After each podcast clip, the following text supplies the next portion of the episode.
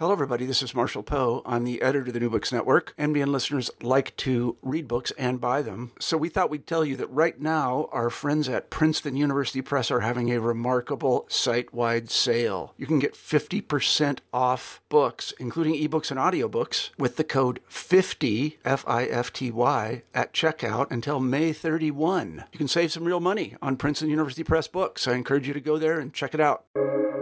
Welcome to the New Books Network.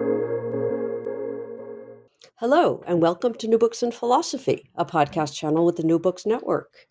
I'm Carrie Figdor, professor of philosophy at the University of Iowa. I'm co host of the channel along with Robert Talisse, Sarah Tyson, and Malcolm Keating. Together, we bring you conversations with philosophers about their new books and a wide range of areas of contemporary philosophical inquiry. Today's interview is with Helena de Bres, associate professor of philosophy at Wellesley College we're talking about her new book, which is Artful Truths, The Philosophy of Memoir, which is just out from University of Chicago Press. What is memoir? What makes a memoir both non-fictional and literary? What are the memoirist's moral obligations to the people they write about besides themselves and to their potential readers? And is the writing of memoir just indulging in narcissism or even revenge?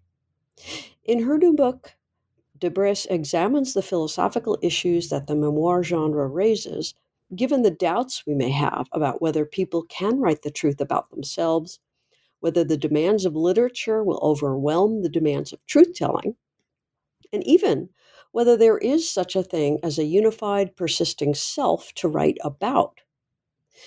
De Bres defends the nonfiction status of memoir while acknowledging that memories fail, we often engage in self justification, and it can be difficult to draw a line between the experiential truth that the memoirist tries to capture and falsity. She deftly navigates issues in metaphysics, epistemology, aesthetics, and ethics in this highly readable examination of an evolving literary form. Let's turn to the interview. Hello, Helena de Bres. How are you? Welcome to New Books in Philosophy. Thank you very much. It's wonderful to be here. Um, so I'm very excited to talk about your new book, Artful Truths: um, The Philosophy of Memoir. Um, so before we get to the actual content of the book, maybe you could tell us a bit about yourself and how you came to philosophy and how you came to write this book. Yeah, thank you. Um, how did I come to philosophy? Well, I've, I've always loved writing, so I've sort of seen myself primarily as a writer since I was a kid. You know, I wrote a novel when I was 11, a terrible novel, but, you know, a long one. That's something. Um, and in high school and college, I was mainly interested in literature to begin with. But I was taking philosophy classes in college too, and at a certain point, my interest kind of shifted over to that academically. Um, I'm not really sure why. I think part of it is I always had an inclination towards order and structure. So I like the way that philosophy helps you to understand the world in this systematic way, break down big problems into little ones, um, and and also just the sensation you get when a when a philosophical argument breaks through your preconceptions. You know, causes a, a fundamental shift in how you see the world. So, sort of like what Emily Dickinson said about reading poetry, you know, having the top of your head blown off. I think both philosophy and literature do that. So, I went to grad school in philosophy and worked on political philosophy for 10 years. Then I found myself missing literature wanting to get back to creative writing. So, post tenure, when you have a bit more time, uh, I began writing short stories and personal essays, and I also started writing philosophically about literature, or memoir in particular, as in this this new book. Uh, so that's how I got to what I'm doing right now, I guess. Uh huh. Interesting. So, um, I think you say in the book that you know you have been writing a memoir, right? Your own memoir. Is that? Uh... Yeah, yeah. I did that first um, I sort of did a bit of a hiatus um, on philosophy and did almost exclusively creative writing for a while. And then I missed philosophy. So I wanted to work out a way to bring the two together. So the memoir is actually about philosophy. And this is a philosophy book about memoir. They're kind of twins, I guess, book twins. yeah, yeah. Well, it, I mean, it's a really interesting way to uh, to introduce readers to a lot of different, eh, you know, um, very basic issues in, you know, metaphysics and epistemology and ethics. It's you know, it's kind of a very and it's very accessible in that way. I mean, you you talk about a different, you know, various metaphysical issues with truth and knowledge uh, in a way that somebody who doesn't have a philosophy background uh, would be, you know, very um, uh, able to to grasp sort of the the issues. Um, so so let's start with the initial question. You know, what what is memoir? I mean, what makes a particular writing um, a memoir as opposed to, say, you autobiography or some sort of personal essay or something like that? Yeah. Um, there are different ways of defining memoir. Um, so mine is maybe a little idiosyncratic, but not very, I don't think. Um, you know, at a very general level, uh, most of us would see a memoir as a, a nonfiction uh, prose narrative that's written in the first person um, and it's about the author's own past experience. It's roughly right, I think. Um, it's not. It's it's not quite right. I don't think that, for instance, a memoir has to be written in prose. You could write it in poetry, like Wordsworth did. Uh, it doesn't have to be in the first person. There have been some interesting memoirs that are not in the first person. Um, so uh, the uh, the life of Henry Adams, which was written by Henry Adams, is written in the third person, um, and people also often write personal essays in the second person. So, you know, you could have sort of little corrections of that general definition. That's about right. Um, so it's this sort of nonfiction narrative of the author's own past. Um, but there have been some interesting changes, evolutions in that type of writing over the years. Uh, it used to be the case that uh, if you wrote a memoir, you would write a, a linear account, you know, starting at your birth, um, and give a kind of traditional story uh, of how you uh, how you uh, sort of came of age, you know, various ways in which your life experiences formed your personality. Uh, it would be focused largely on external events, sort of publicly accessible events, mm-hmm. and it was usually written by someone who'd established some other reputation first. So the memoir wasn't what made you famous, or the autobiography wasn't what made you famous. It was your account of what had. so, you know, politicians write traditional autobiographies like that. Um, you know, artists sometimes do. Uh, generals. Um, so there's that kind of traditional form, but it, more recently, people have not been uh, inclined to do it that way. Those things still sell very well, but in the, the realm of literary memoir, we've moved towards uh, what I call modern memoir, which is different in several ways. Um, it's not usually a full life narrative. I mean, no one can write a full life narrative. You know, you can't narrate your own death. but um, the modern right. memoir tries to do something quite a lot more partial than that. It will focus on a particular time period uh, or a theme in the author's life. So narrow in on that. It's not likely to be a linear narrative. Often it will jump around in time be yeah. structurally experimental in that way. And there's much more emphasis on the interiority of the author, so reflection on what the experience means rather than just narrating the experience. And a more of a literary set of devices, you know, scenes and dialogue extended at length. So, I mean, that, that does raise an interesting question. I mean, you're right. Most of the time, you think of memoir, it's somebody who is already famous, and that's why people would be interested in reading about it because of the the prior fame of the writer. So, what what accounts for this? Uh, you know that you know every you know anybody just about as you know can or or uh, can or is writing their own memoir. I mean, what's what's that? What explains that sort of change of interest where you know any any person whatsoever, not at all famous, very ordinary life. Uh, yeah, you know um, what? Some, yeah, yeah. Sometimes people call them nobody memoirs, so it's not just anyone can write one, but nobody can. You know, who are you to do this thing? Um, so yeah, what explains that? I'm not sure what explains it. Um, I mean, I think from a literary point of view, um, often what we're really interested in when reading a memoir um, or even the personal point of view, is, is, is what the experience really felt like to the person living it and what it meant. We're not necessarily mainly going to the style of writing. um, for some really impressive kind of catalogue of actions that were consequential in the world at large. Often you want to, you know, connect with this this this intimate conversational voice of a fellow human. Um, and we can all do that. We do that every day with our friends and family if we're lucky. Um, and so it's that kind of experience that many memoir readers want to be able to access. See another human talking um, frankly and candidly and articulately uh, about their um, about what matters to them. Um, and sometimes a, a, focus on on narrating, um, you know, major officially impressive acts doesn't let you do that. So Virginia Woolf said uh, in her little uh, piece and essay on on uh, memoir writing. Um, that the problem with the traditional autobiography is that it, it leaves out the person to whom these things happened. It's sort of the person itself is not really able to be seen because there's too much standard narration going on. Well, I, yeah, it just occurred to me there's sort of this also a general sort of move away in literature, literary criticism, away from you know, the great men to, uh, you know, anybody's voice is worthwhile listening to.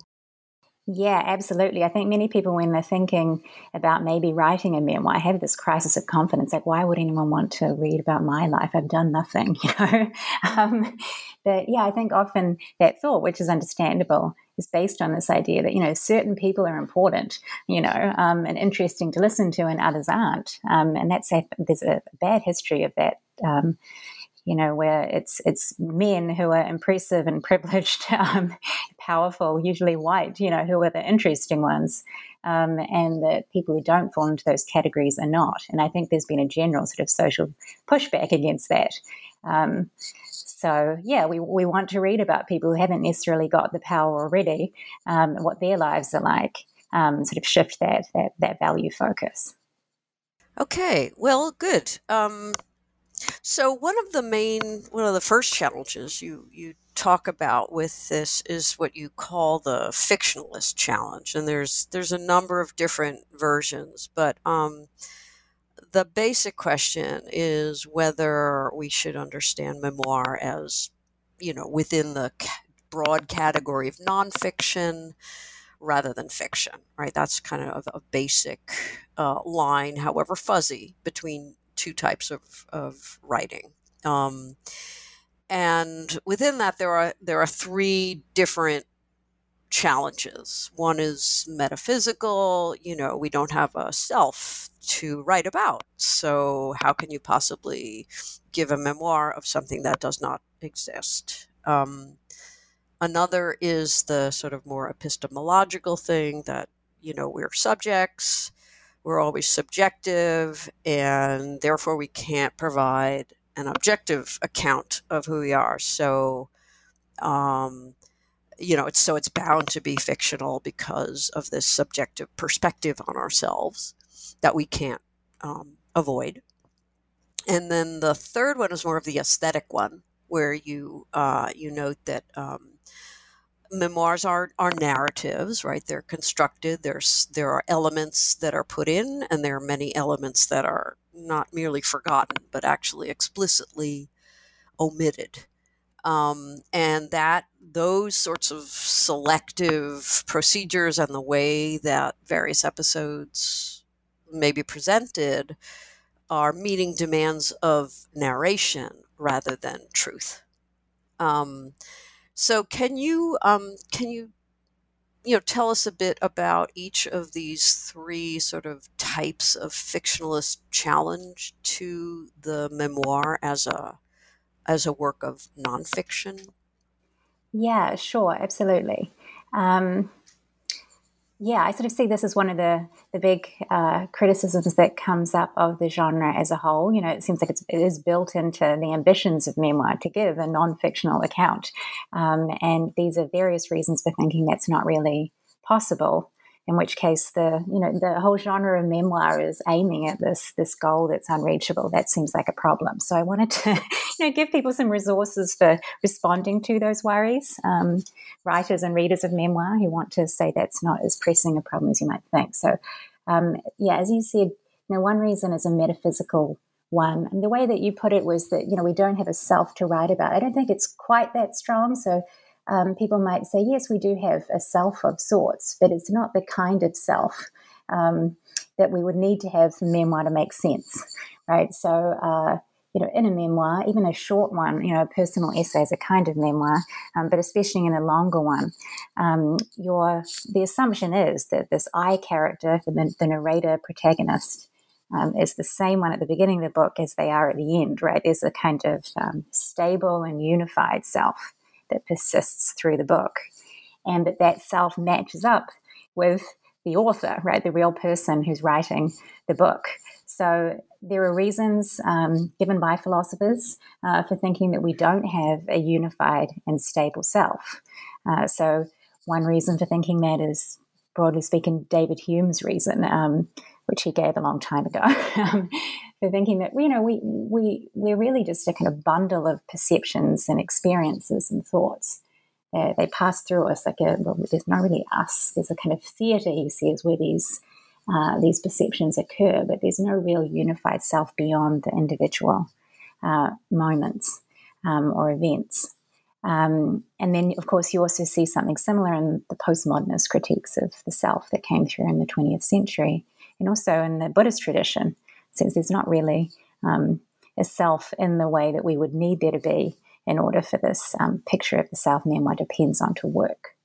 Uh, so, what I do in the book is to explain why you might be tempted by that idea and then talk about what a memoirist can say in response. You know, one thing you can do is just push back on that that critique and say, no, there is we can give an account of a stable self, at least one that's stable enough to count um, the memoir to work.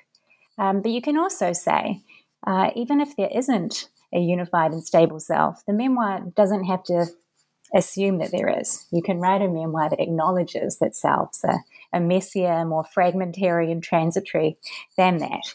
And many of the more experimental memoirs of the 20th century and beyond have taken that kind of line, have tried to use the book to, in a way, expose uh, the, the messiness of the self. So if you're writing that kind of memoir, you're not going to face this challenge as much as a traditional autobiography would. Uh, so uh, that's a sort of broad, broad, metaphysical worry about the very basis of memoir.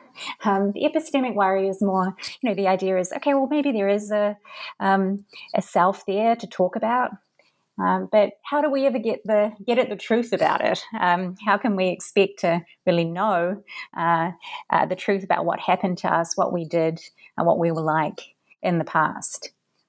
Um, there, there, are a variety of different reasons for thinking that's um, a struggle.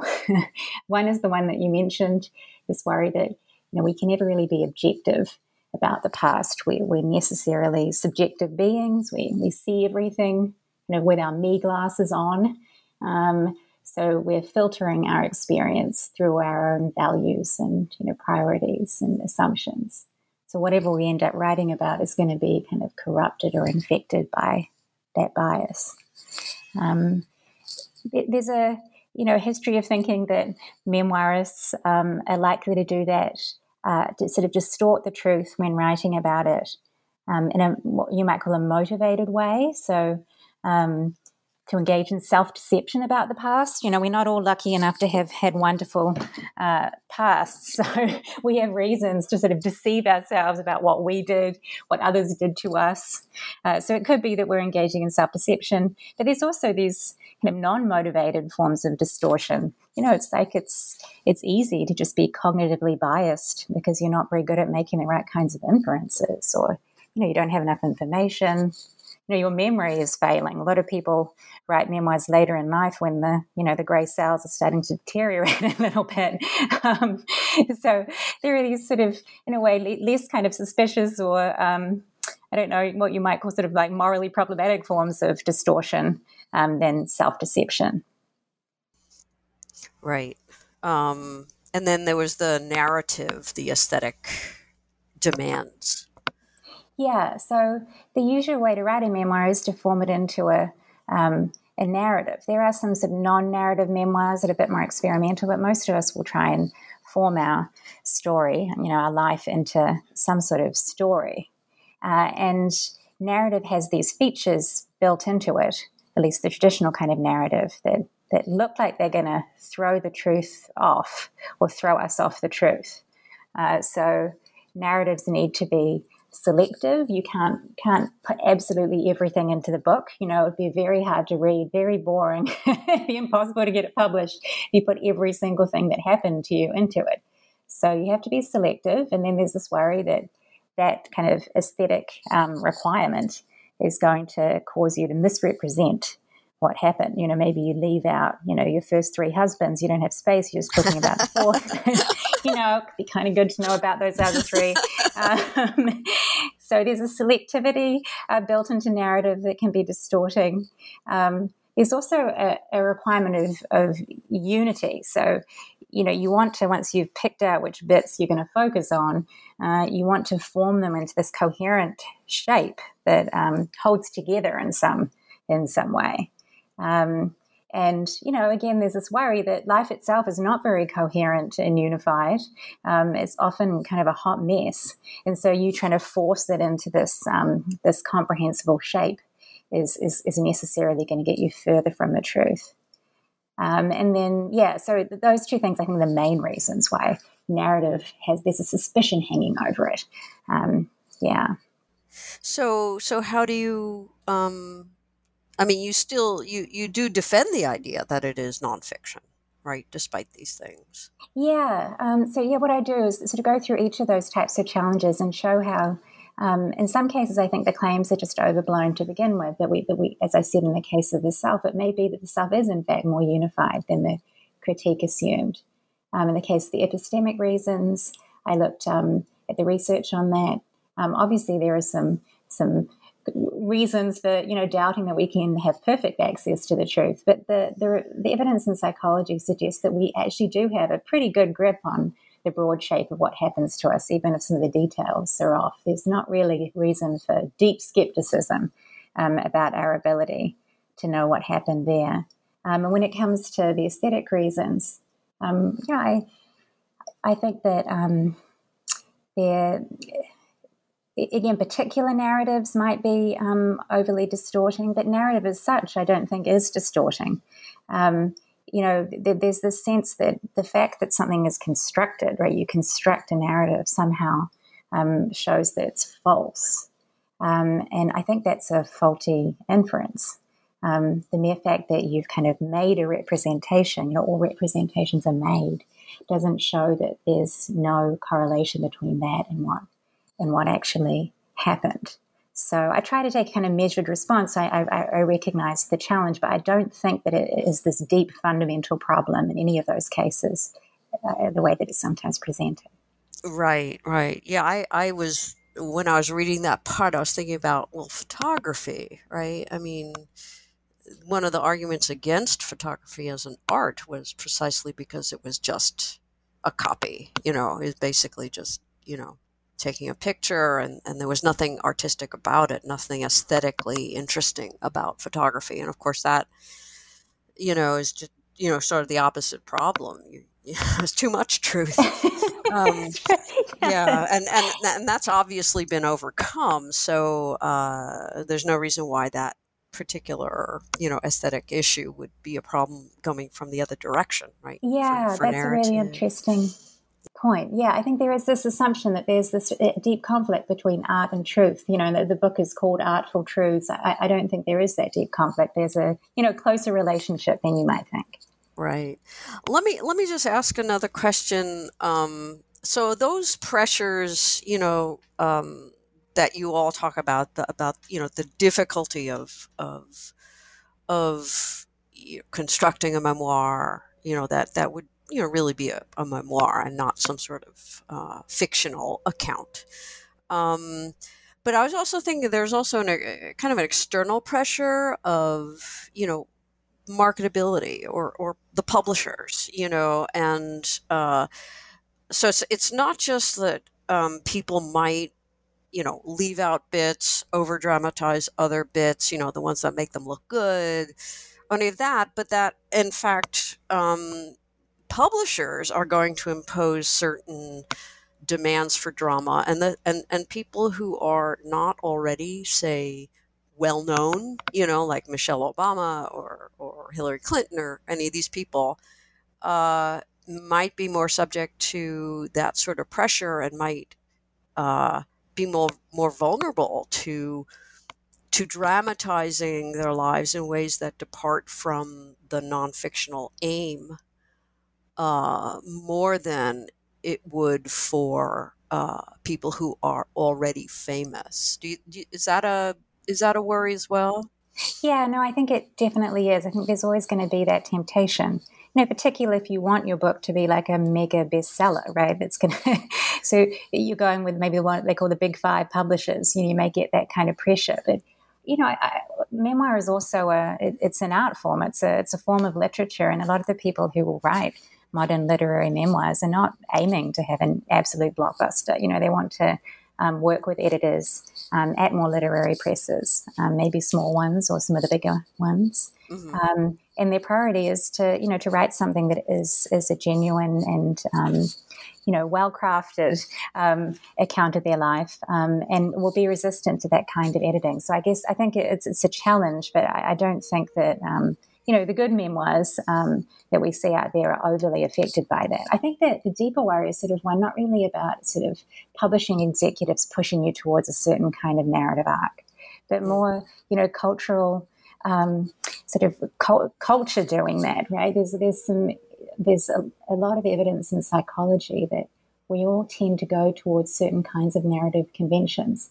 Um, so there's a you know sort of a classical story arc that we're drawn to, where there's a setup and rising action, there's a crisis and a, a resolution, and there are particular story forms that you find in fairy tales or parables or myths um, that, that we use to kind of frame our own experience. So I think it might be more those sort of subconscious promptings rather than the promptings of a um, publishing executive that are more uh, distorting uh, there.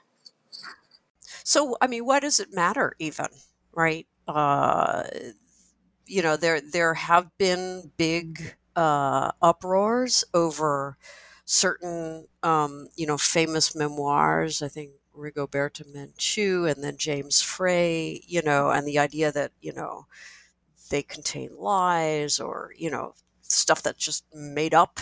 Um, um, and so the, the very fact that these um, that these memoirs or alleged memoirs, I mean, it's hard yeah. to you know it's hard to know what to call them but in any case um, you know the fact the very fact that there is this big uproar about them shows that um, you know first of all we we do uh, distinguish memoir from fiction uh, you know however difficult it might be um, and it also disturbs us when a memoir you know departs from the non-fictional you know yeah. um, you know criteria or conditions whatever it is that makes it nonfiction and um, and so we we care deeply in in some way about it not being fiction so what's what why do we care yeah, no, you're right. People are very passionate about this kind of thing. Um, I think there are sort of two broad sets of reasons. Um, maybe the most obvious ones are the moral reasons.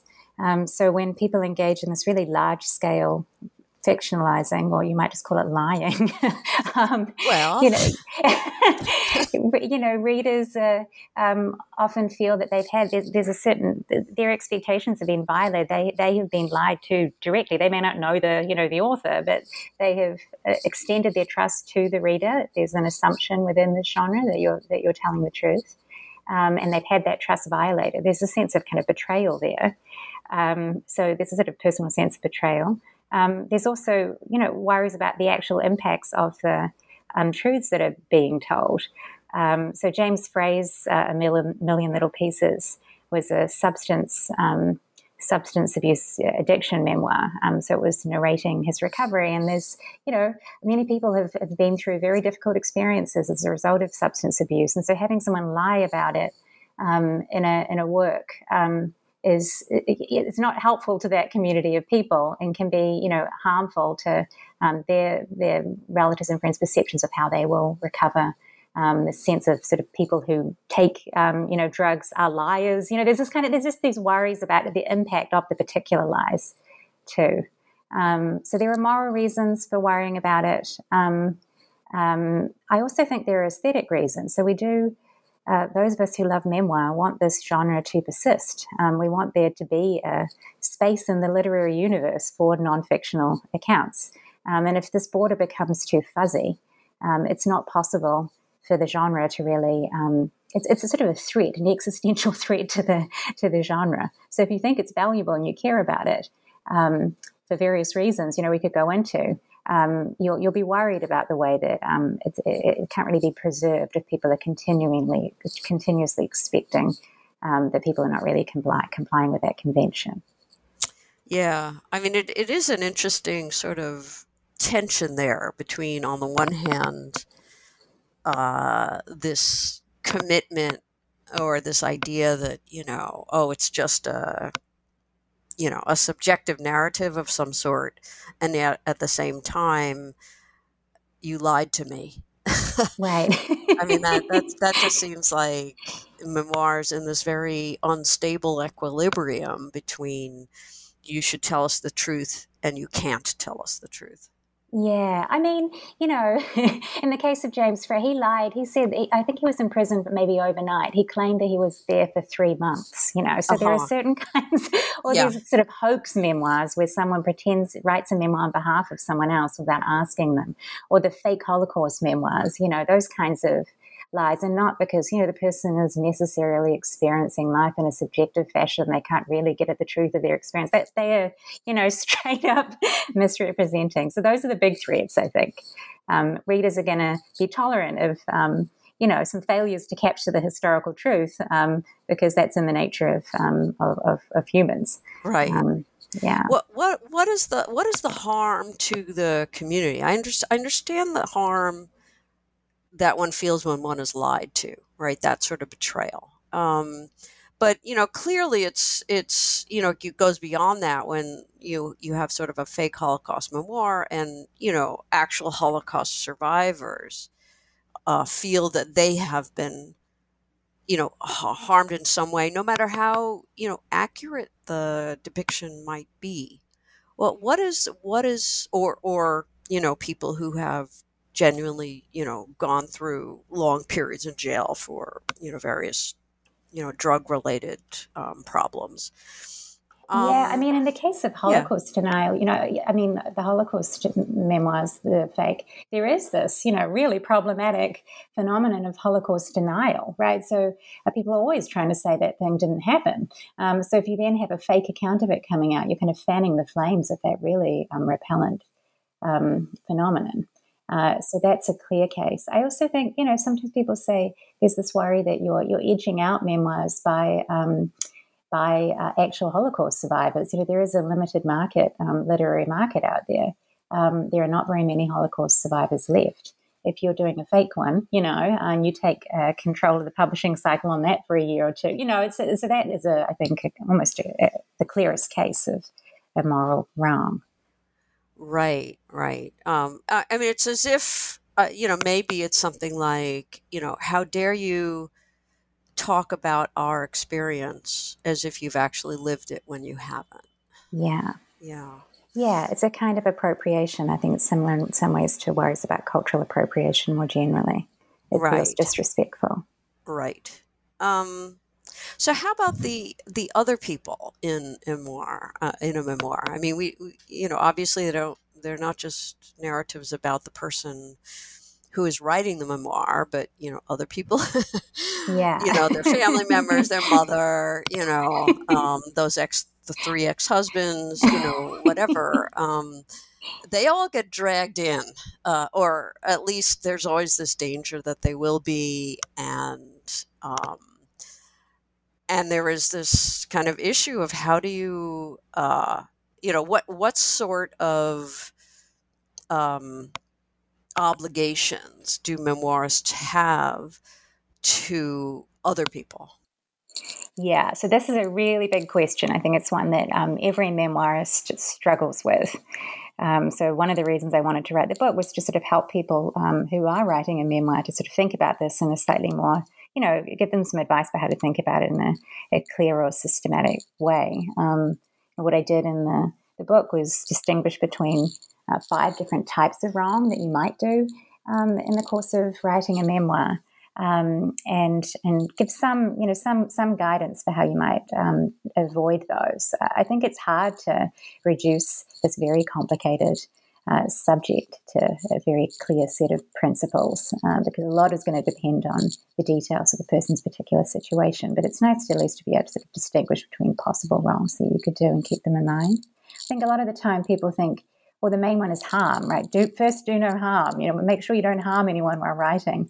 Um, I, I, think that's you know that's a good intuition to have, but um, it's not really sufficient for a couple of reasons. One is that um, harm isn't the only way that you could wrong someone in a memoir. You could also violate their privacy in a non harmful way. you could exploit them, so you could um, take unfair advantage of them. Um, even if they somehow benefited from that act, it could still be thought to be bad. Uh, you could betray them by violating their trust, um, and you could possibly appropriate from them, sort of steal their story. I'm not. I'm less sure that that one's a concern we should be worried about. Uh, so one reason is are other ways of wronging someone than harming them, and also um, sometimes you're going to harm someone when writing a memoir, but they don't have a right not to be harmed. Um, you know, they don't. The, the, the, type of harm that they're suffering is one that you don't have an obligation to prevent. So, um, yeah. So yeah, I, I, could go through each of those those possibilities in the book uh, and try and try and provide some advice about how to deal with them.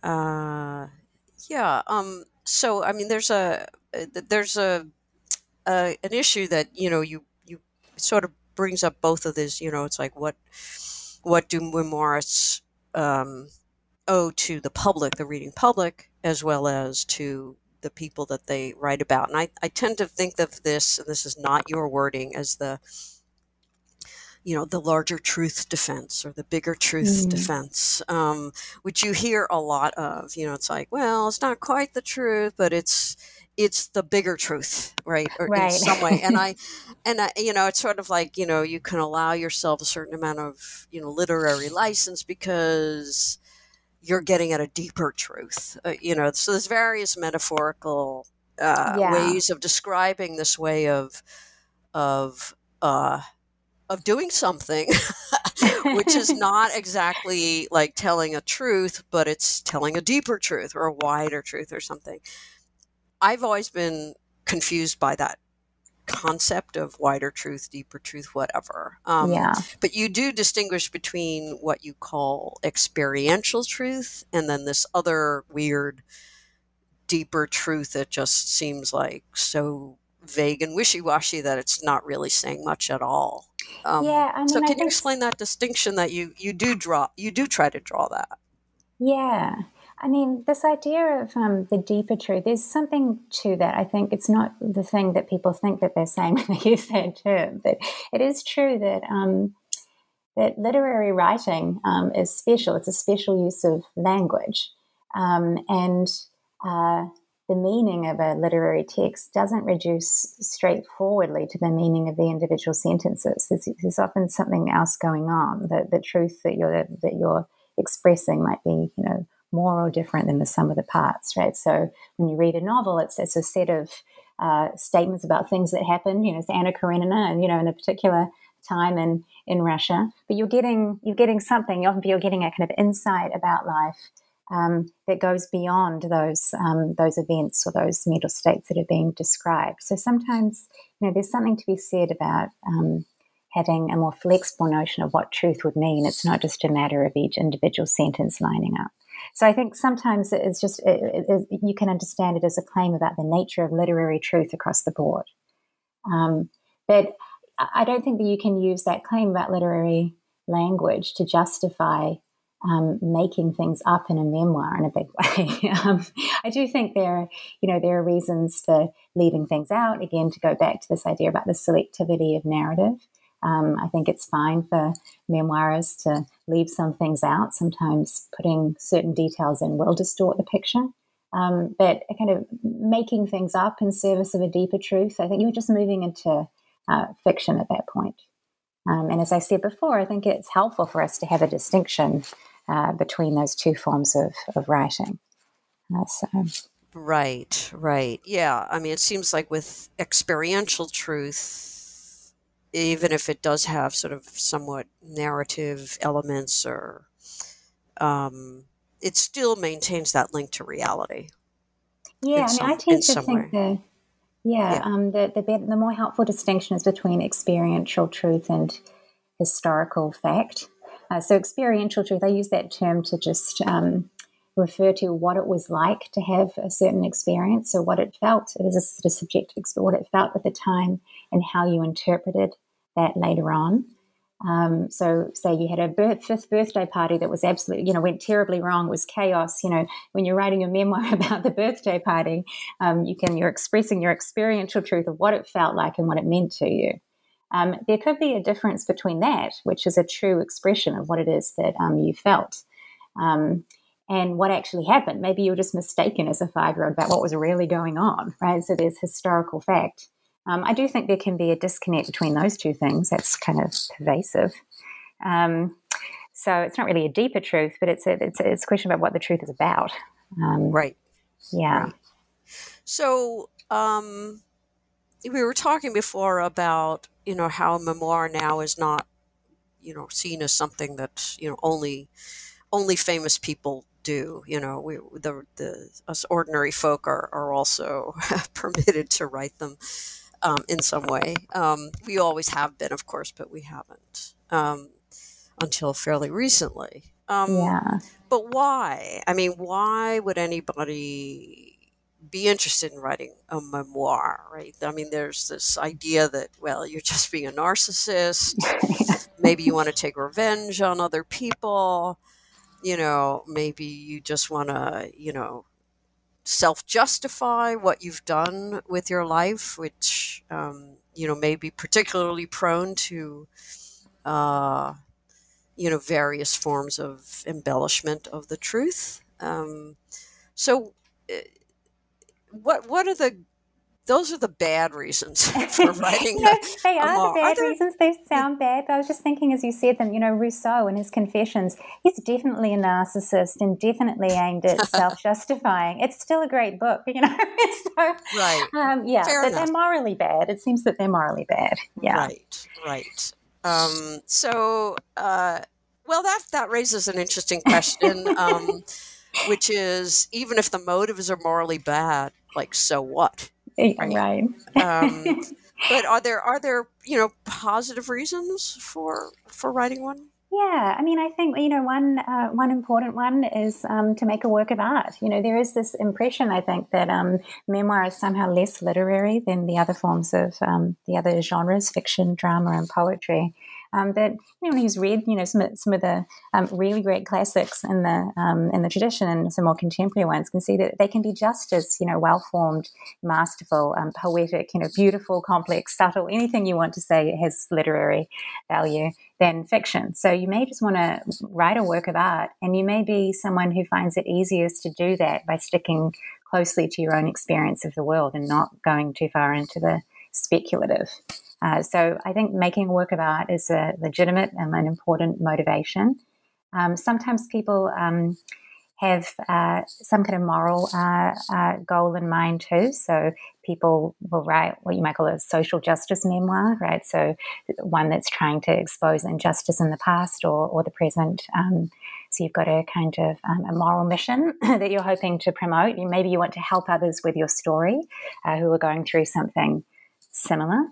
Um, so there's there's those. Um, some people just want to memorialize um, people in their in their lives who've um, passed on. Um, they might also want to memorialize themselves. It's a little more self-centered, but the sense that you want to kind of do tribute to and honor uh, people in your life. You know, it's harder to do that through fiction. You have to depart from uh, their lives in a more dramatic way. So I think that's also an important thing for many memoirists is to capture the past um, and express their um, yeah their sense that it's precious and important and mattered, and particular people mattered. Um, so there are all of those. I think there's also some more um, personal reasons that aren't narcissistic exactly, but many people find the act of writing a memoir to be healing. There's a lot of evidence in psychology about how writing your experiences down can help you to, some would say, sort of overcome them, but it can also be a matter of taking responsibility for your past. And there's a, a healing, redemptive quality to that. Um, so I think those are central. One that comes up a lot that I think um, maybe underlies many of the others uh, is this goal of seeking some kind of meaning in your past experience, coming to understand what it meant, you know, forming um, the chaos of your life into some kind of shape um, or locating some kind of form in it. Uh, I think that's, you know, an important goal. There's skepticism about whether we can do that. You know, we are talking about that a bit before. Maybe there is no form to life. Um, but memoir can be one way of trying to get at least a partial and provisional grip on uh, what your life was and, and what it's meant so far. So I don't think that's inherently narcissistic at all. Um, often when we read a memoir, it may be about the particular person, right? That's how it, how it works. Um, but it's supposed to connect to more universal concerns. A good memoir starts small and uses that small person's life as a lens to open up to a much broader horizon. I mean, it's a, a, wonderful thing when you feel that happening. It's sort of miraculous. You know, you think you're just reading about one person, and suddenly you're reading about everyone and everything. Um, yeah. So, has anybody ever like re- wrote, written a memoir and then sort of looked back and looked at the memoir and said, "That that's not me. uh, that's that's a that's a there's a narrative self there to use the the you know the common phrase today." Uh, but that narrative self isn't really me. Yes, I certainly think that happens repeatedly in the drafting of a memoir. People will often take years over it and have to radically revise it. I'm sure it also happens after you've published it. Uh, we're in this age now of serial memoirs, so you don't just write one and then you're done. Uh, you, there's one woman, Kathryn Harrison, has written five book length memoirs so you can always take a second shot at it, um, or a fifth shot at it, as with the husbands. Um, so yeah, uh, I think there is this recognition now that it's it's it's really it's just likely that your understanding of the past will change, and and also the meaning of the past changes over time as as new events happen. Um, it's not that the past changes, but our understanding of their significance or their actual significance uh, changes as other events follow. Um, they become part of a new, you know, chain that they weren't in before. So there will be another, you know, story to be told about the same thing once those later things occur. I think that's, you know, fine. I don't think there's anything suspect about that. Right. So what are uh, what are some of your favorite memoirs and and and why are they your yeah. favorites? That's a fun question. yeah. Yeah, I I tend to like hybrid memoirs, so ones that are doing personal narrative, but also in connection with something else and, and playing, letting those two things sort of play with each other. So, um, you know, there'll be some theory in there or history or criticism. Um, within that category, I have a, I think, a special weakness for, um, for memoirs that combine uh, personal narrative with literary criticism and biography but always through the you know the writer's experience. It's not a simple biography or critical work. So it's uh-huh. told through the author. So books like one of my very favorites is um, The Possessed by Elif Batuman. It's a, what was that? It's called The Possessed. Uh-huh. Um, it's a collection of essays about being in grad school at Stanford, um, studying the great Russian authors. Um, and so it's her experience of being a, a literature student um, but also uh, she you know uses it to do biogra- biographical essays about each of these writers. It's very very funny. Um, and another example is Out of Sheer Rage by Geoff Dyer, which is a combination of memoir and sort of travel writing.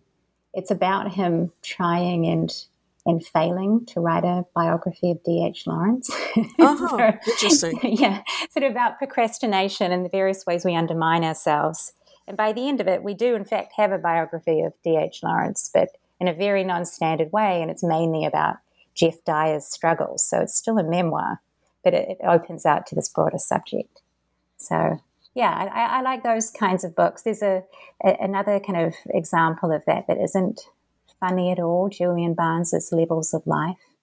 Uh, which is a tribute to his wife after she died. It's also about hot air ballooning and uh, Sarah Bernhardt it's at first you're reading and thinking, well, what, what's going on here?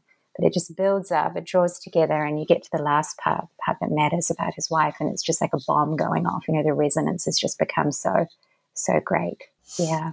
How how about among you know more classical memoirs rather than modern? Yeah, um, I actually really like. I don't know what what it is, whether it has much literary quality, but I actually really like John Stuart Mill's autobiography. Uh-huh. Um, I just I, I, love getting that sense of his um, of his of his voice. You know, he's a great writer. He's written um, some very engaging um, philosophical books, but this is about how he um, got into philosophy, the midlife crisis that he had. So it's sort of meta philosophical.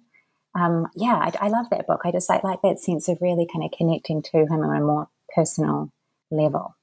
Um, so yeah, I'd point to that one at least. One of the one of the ones that you mentioned that uh, um, uh, what is what was her name? Uh, Bechdel, a fun home. Oh yeah, yeah, yeah. Alison Bechdel, yeah. yeah. Um, um, which is a great book, you know. But it's a it's a it's it's marketed, I think, as a graphic novel rather. Uh, at least that's you know the way it was like presented to me, and um, but it's it it does seem a bit more memoir than novel. Yeah, uh, I mean, I think it's a graphic memoir. I guess I, I mean, my understanding is that she did in fact grow up in that funeral home, um, with you know her father, who later um, turned out to be gay, or maybe sort of closeted gay at the time. She was yeah. this, um, you know, growing up as a as a lesbian, and so they had this sort of similar experience going on, but they didn't really understand each other. They connected on certain levels. Um, but yeah, it's done through um, through um, yeah uh, her art as well as always there's an increasing amount of those coming out to graphic yeah, which which which sort of raises the issue of how how much can you get away with in a memoir without having words. Yeah, right. When does it stop? You mean when does it stop um, right. becoming? Yeah, it's. I mean, I think this is one of those cases with some vagueness. You know, things kind of fuzzy at the at the boundaries. Um, mm-hmm. But yeah, it's a good question. I'm not sure. Um, okay, well, um, uh, I think we're we're getting close to time. Um, let me let me just ask. You know, what are you what are you working on now? Is there a you know follow up to this, or is this kind of the culmination of a project, and you're going to something else? Or what what's what's on your I guess philosophical slash literary, but mainly philosophical horizon at this point? Yeah, it is um, philosophical slash literary. So I'm writing two other books.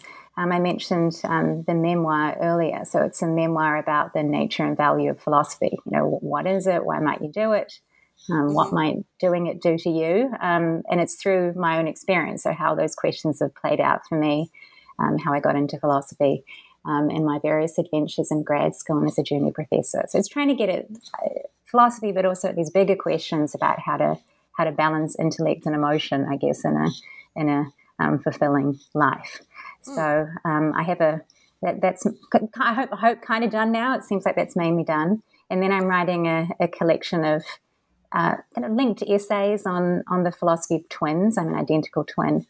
Um, so hmm. again, this is a kind of hybrid. It's using my own experience of identical twinhood. You're a twin.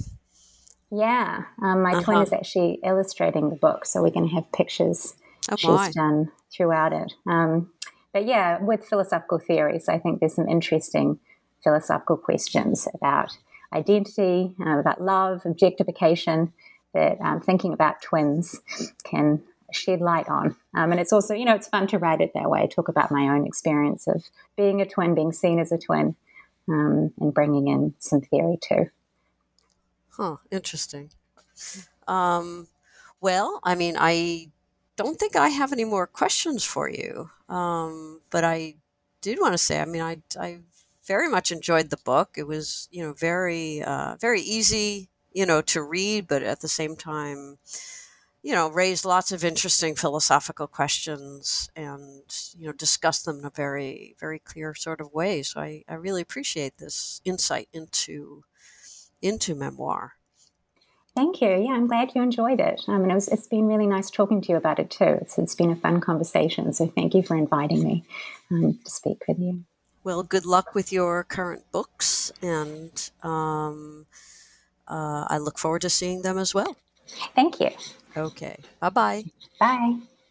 You've been listening to my interview with Helena de Bres, Associate Professor of Philosophy at Wellesley College. We've been talking about her new book, Artful Truths The Philosophy of Memoir, which is just out from University of Chicago Press. I'm Carrie Figdor. This is New Books in Philosophy. I hope you enjoyed the podcast, and thank you for listening.